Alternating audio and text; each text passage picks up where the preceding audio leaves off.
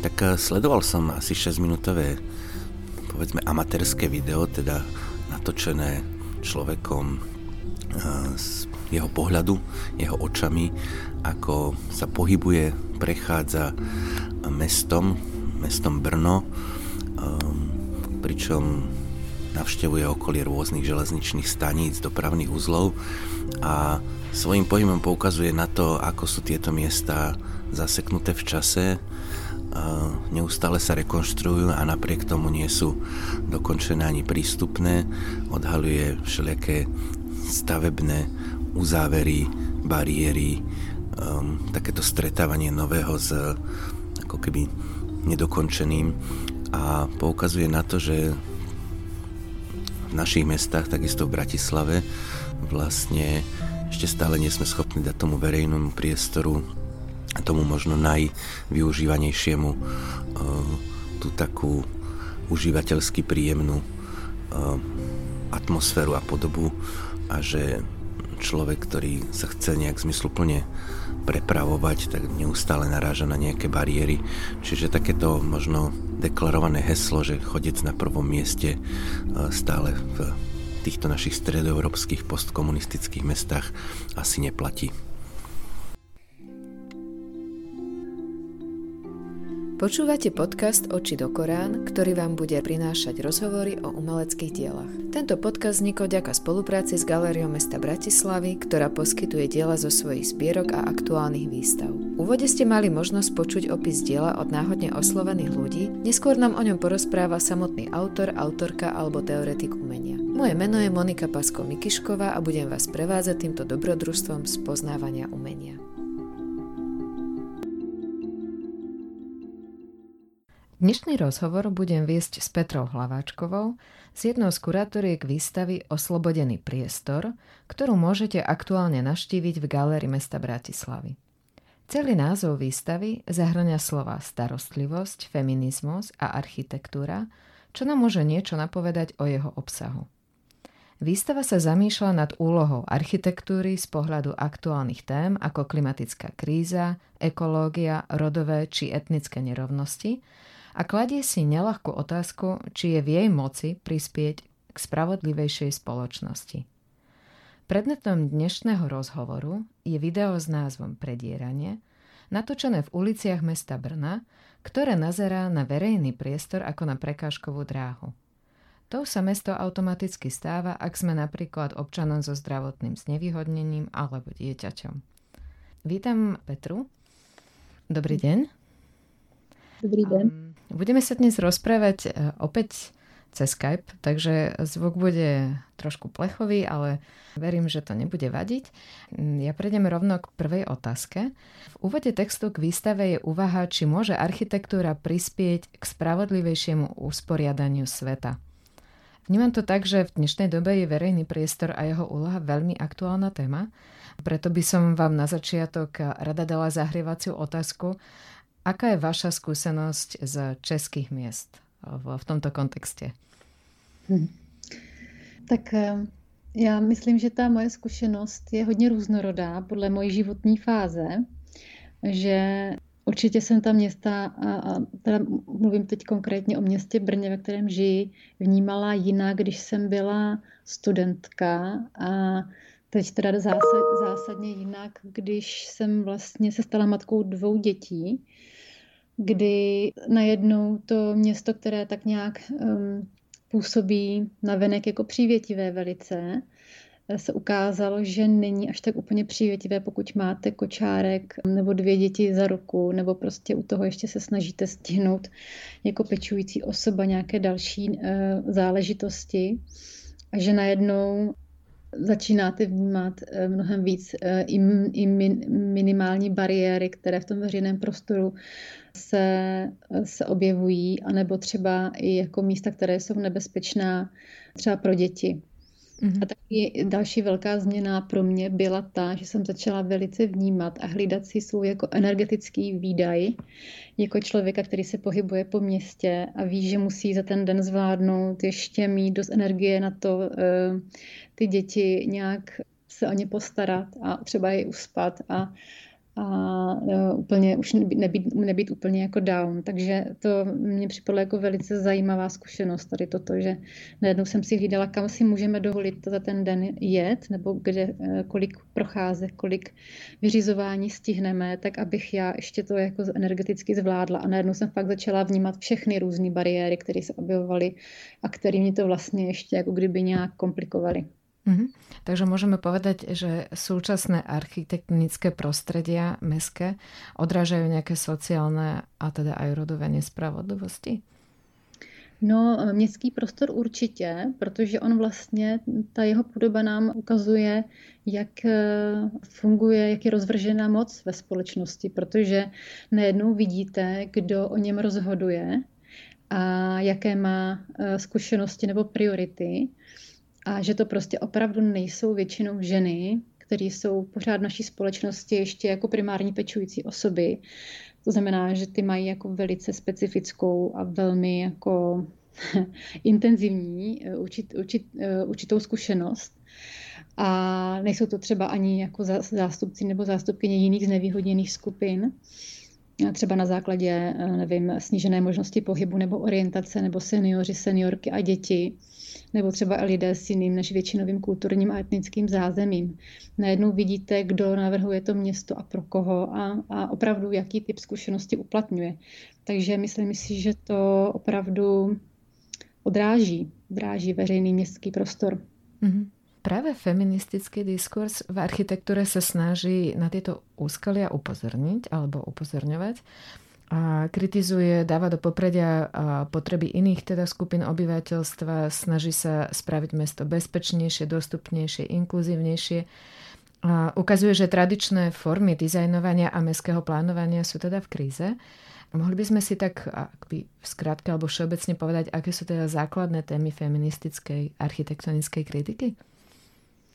No, tam je několik rovin, jako jedna z těch kritik se týká vyloženě teda toho, jak je, na, jak je třeba navrhovaný ten veřejný prostor anebo samotná architektura s ohledem na potřeby těch uživatelů a uživatelek. A to je třeba zrovna genderový mainstreaming, což je v městském plánování, což je jeden vlastně z výsledků nějaké hlubší feministické diskuze, která probíhá už několik desetiletí.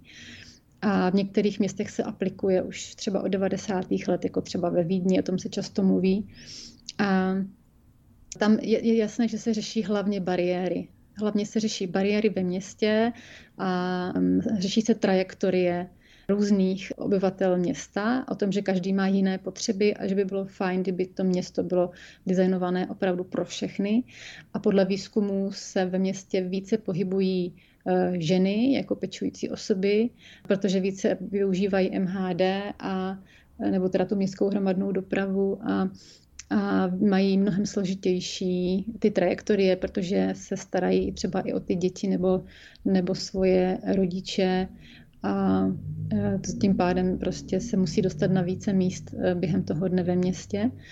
Takže to je vlastně, jsou hlavně bariéry, to je vlastně to, jako jak se po tom městě pohybovat co nej, nejpříjemněji a potom se to týká třeba i míst na odpočinek pro seniory a seniorky, který třeba nejsou schopní zvládnout dojít do obchodu, pokud nemají po cestě lavičku, že se to týká třeba i vybave, vybavenosti těch městských částí a je to téma města krátkých vzdáleností, aby se prostě opravdu nebylo potřeba používat auto a všechny věci, které za ten den potřebujeme vyřídit, nebo školky, školy byly prostě v okruhu do jednoho kilometru.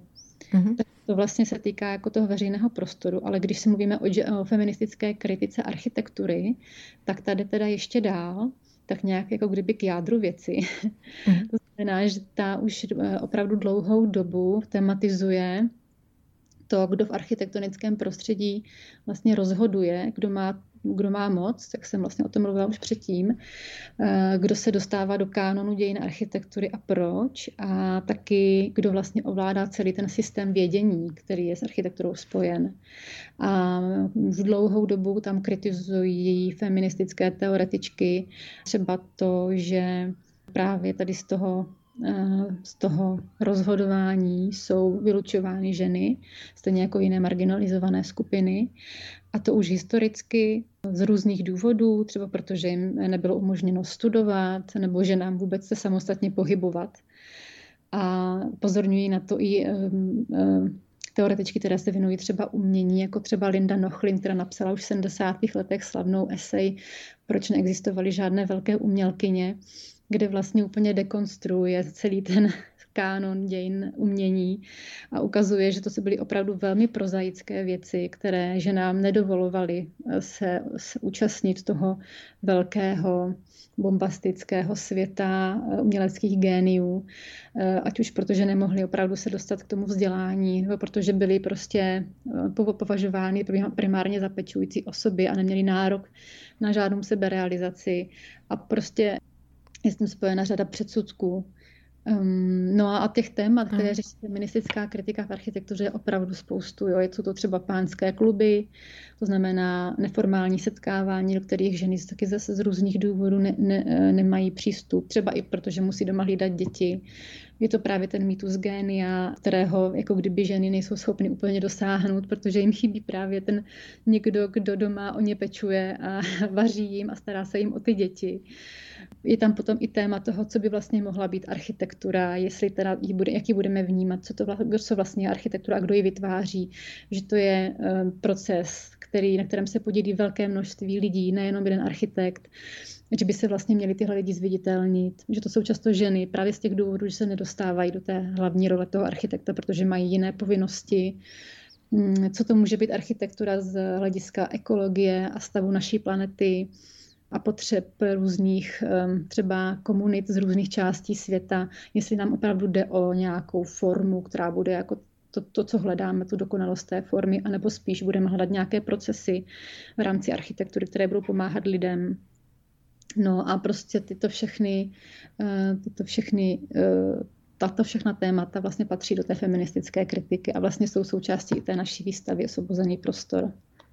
Poďme si teraz povedať niečo k videu Predieranie, ktoré je témou dnešného podcastu. Kto je autorom tohto videa? No to autorství je tam trošku složitější, protože vlastně to video je založeno na krátkých videích natočených na mobil Stanislava Billera, což je vlastně redaktor deníku Alarm a zároveň spisovatel, který žije v Brně a původně je ještě sociolog, takže vlastně má takový jako hodně podle mě jako hloubkový pohled na to město. A on dlouhodobě zveřejňuje online videa o Brně a o tom, jaké nepovedené rekonstrukce a prostě zásahy se tady jako dějí. Vlastně hlavně za tohoto politického vedení, co teď máme. A vlastně tak nějak sarkasticky docela vtipně a, a je analyzuje a, a komentuje. A mě vlastně napadlo, že to je hrozně zajímavý materiál, protože tam je opravdu, on tím, jak to natáčí na mobil, tak je to takové tělesné, on jde opravdu do těch jako překážek, ukazuje, kam se nedá dostat, co se musí obejít, jak člověk hledá prostě cestu, pak narazí na nějakou ceduli. A vlastně je to takové jako hodně, hodně mě připadlo, že v tom je zachycena ta jeho vlastní zkušenost toho, toho člověka pohybujícího se po městě. Tak jsem oslovila vlastně svého bratra Tomáše Hlaváčka, který je dokumentarista, jestli by nechtěl si vlastně pohrát tady s těmi videí a vytvořit z nich právě takovou jako zhuštěnou variantu beze slov tady těchto momentů, toho prodírání se. A takže vlastně já jsem autorka pouze námětu, jsme vlastně takový tři, tři spoluautoři, tak, tak to vzniklo. Mm-hmm. Presne ako ste povedali, že práve vlastne hudba, ktorá ma veľmi akby na tom zaujala a ten zrýchlený obraz, ktorý dokumentuje prebiehajúce stavebné úpravy v meste, prechody cez hlavné komunikácie s použitím podchodov bez výťahov, iné úskalia. Vo mne navodzujú atmosféru vlastne nejakej nebezpečnej alebo miestami až absurdnej hry. Kde si myslíte, že musia nastať zmeny v spoločnosti, aby sa povedzme vo verejnom priestore viacej myslelo na tú slabšiu skupinu? No, to je otázka, kterou se zabývám už taky dlouhou dobu.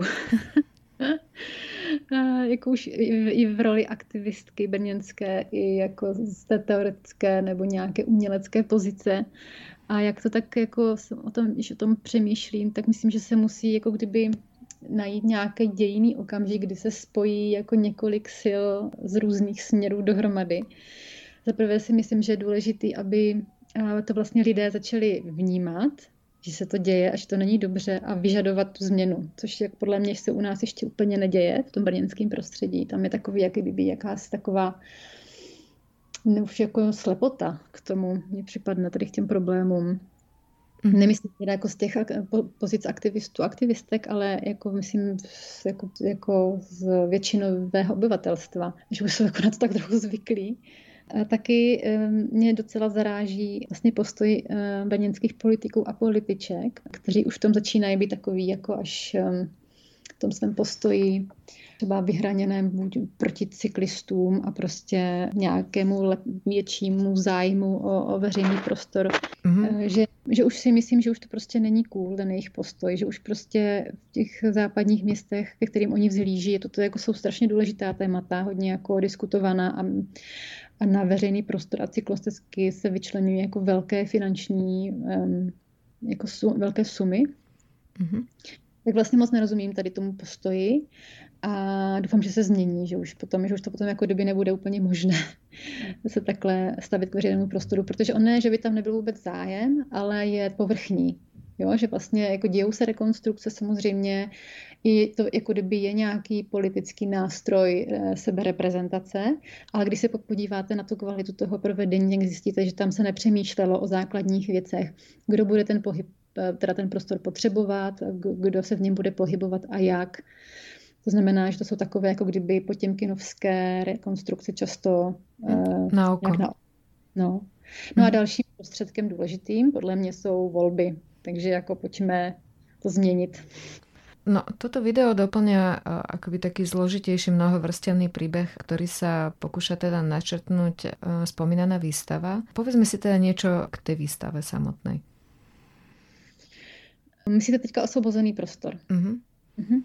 Ano, tak um, ta výstava má za cíl, nebo já jako vlastně kurátorka společně se s mojí vlastně kolegyní spolukurátorkou Nikol Sabela jsme chtěli tematizovat právě ty jednotlivé oddíly té feministické kritiky, která se týká architektury a která už vlastně je taková jako dlouhodobá, desi, trvá de, desetiletí a je hodně propracovaná a přináší hrozně moc zajímavé jako pohledy a informace přesně o těch tématech, jaké jsme, o kterých jsme se bavili. A týká se nejenom architektonického prostředí, ale týká se třeba i teorie vědění. A vlastně takovým úplným základem pro to moje uvažování o té výstavě byla, byl jeden citát od filozofky Rosie Braidotti, který mě hrozně zaujal, protože ona ve své knížce Nomadic Theory mluví o takovém jako chápání toho, co to je paměť. Že ona vlastně tam říká, že pokud chceme najít nějakou vlastní identitu, tak je to hrozně složité, pokud nám chybí paměť a tou pamětí myslí vlastně historii nebo dějiny. A tvrdí, že vlastně ta centrální paměť lidstva je jakási většina, ona tomu říká the majority, a podle ní je vlastně ve skutečnosti bílá, heterosexuální, majetná a mužská. To znamená, že všechny tady ty jako kdyby alternativní podrob, nebo podrobené paměti v uvozovkách jsou tady v té velké centrální paměti snižované na nějakou úroveň bezvýznamných praktik. No a vlastně mně se tady toto uvažování hrozně líbilo, že jako pojďme se jako opravdu podívat na to, když se díváme na dějiny nebo historii nebo na nějaké velké, jako, velká témata, která se týkají lidstva nebo vědy nebo různých objevů, jakože vlastně které ty, ty paměti se nám tam zachovávají jako z historie a které ne. A právě tady ty feministické, které jsou opravdu jako silným takovým proudem, které, který je hrozně zajímavý a různorodý a může nám přinést hrozně moc, hrozně moc informací, zajímavých pohledů právě z těch různých míst mimo centrum, tak z toho vlastně vypadávají a nejsou součástí, nejsou součástí učebnic, nejsou součástí kurikulí, nejsou součástí nějaké takové obecné veřejné paměti, i když už se staly a existovaly. Takže vlastně to je pro mě jako strašně zajímavé téma, jak je dostat zpátky, jak na ně upozornit, že tady byly, že vlastně docela zajímavým způsobem můžou nám pomoct řešit otázky, které řešíme dneska, jak to teda udělat, aby nezůstaly někde zapomenuty.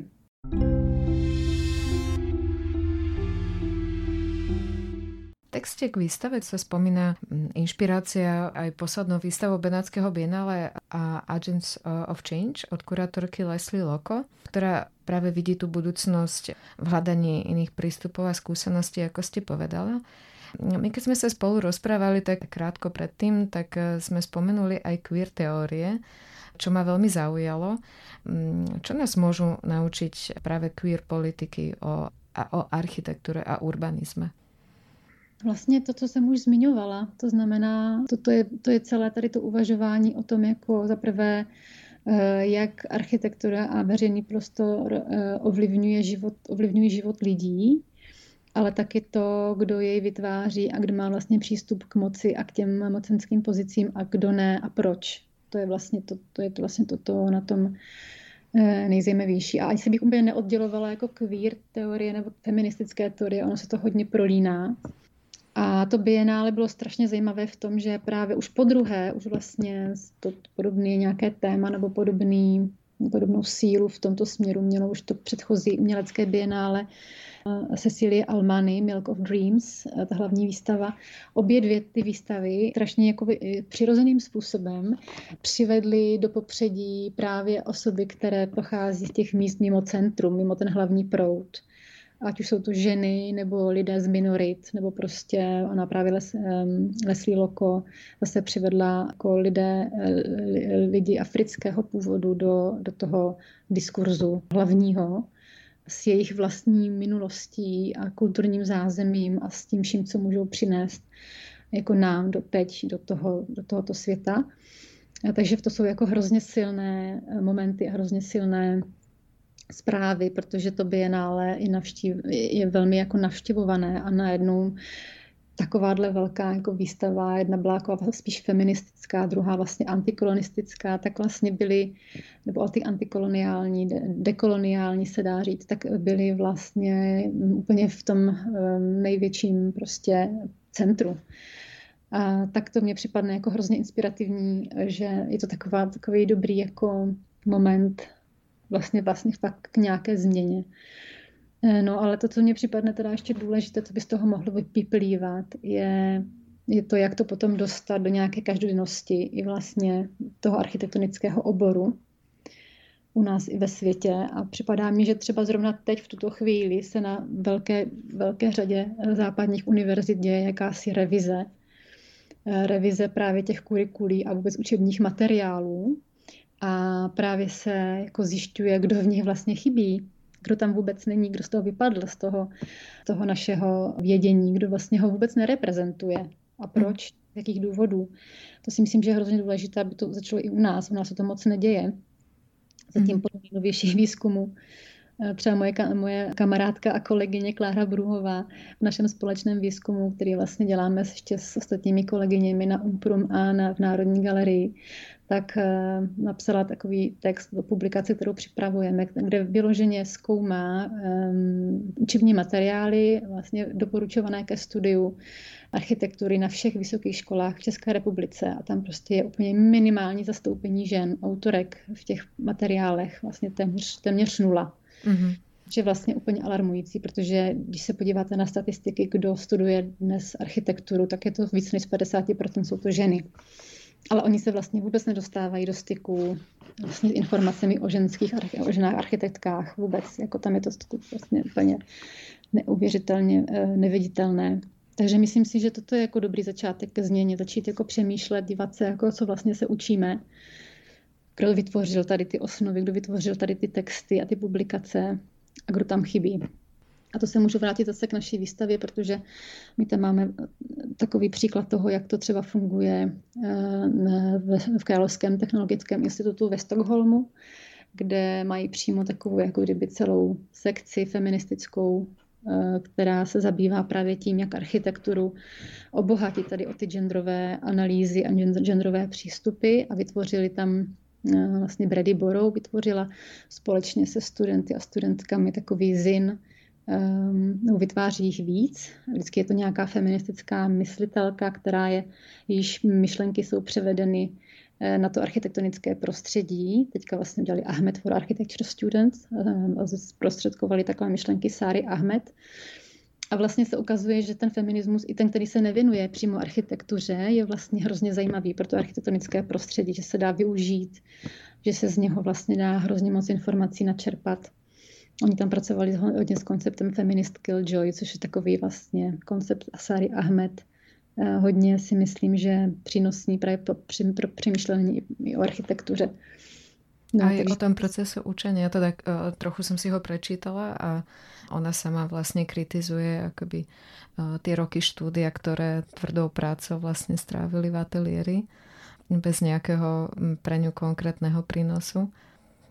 Jo, to, to možná mluvíte o, o spol, spolku Spolka, který je taky součástí e, té výstavy, a ty tam právě přímo ty architekty kritizují to, co vlastně, že, že to, co se naučili, co, co považují za důležité v architektuře, nebylo na vysoké škole. No.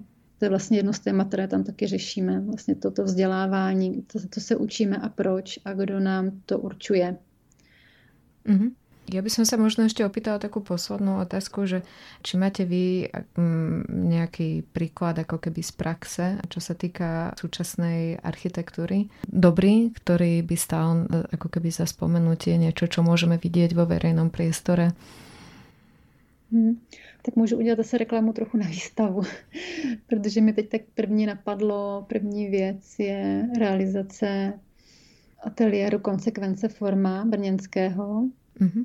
který tvoří Janica Šipolová a Martin Sládek, a oni jsou vlastně teďka takový čerství autoři rekonstrukce Moravského náměstí v Brně. A to teda považuji taky za takovou jako feministickou realizaci, protože, a to vlastně úplně z jednoduchého důvodu, to je až někdy banální, protože oni opravdu přemýšleli o tom, kdo to bude využívat ten prostor. A mysleli hodně na pečující rodiče a myslím, že se jim podařilo vytvořit takový hodně přivětivý prostor, který se teda opravdu hodně využívá. Je tam i místo pro úplně nejmenší děti, které si užívají prostě pro nějakou tam centrální kašnu v létě, a je tam kavárna, je tam hned u kavárny hřiště, aby si tam prostě ten rodič mohl sednout a, a ne, neměl strach o své děti, že jsou někde daleko. Je tam hodně míst na sezení a na ležení. Je to vlastně takový jako docela netradiční prostor ve městě, kde většinou není dopřáno člověku někde spočinout a fakt si odpočinout. To se vlastně spíš ta současná politika jde proti tomuto. A oni vlastně to tak nějak vykomunikovali a podařilo se jim zrealizovat ty jejich záměry, takže tam... Já si myslím, že to je opravdu jako zajímavé místo. A je tam taková veliká lavice, která obkrou, vlastně obepíná celé to náměstí, která je společná pro všechny a která podle mě vytváří docela zajímavé místo na takové lidské interakce, které tam mohou prostě probíhat. Takže to náměstí fakt žije. Mm-hmm. No ja vám veľmi pekne ďakujem za rozhovor. Prajem vám, aby teda váš hlas a vašich kolegov naberal na sile a aby sa premietol do našej reality. Veľmi verím tomu, že to bude smerovať k takýmto pozitívnym zmenám. A um, ešte raz ďakujem a prajem veľa úspechov s výstavou. Tak moc díky za pozvání. Ďakujem.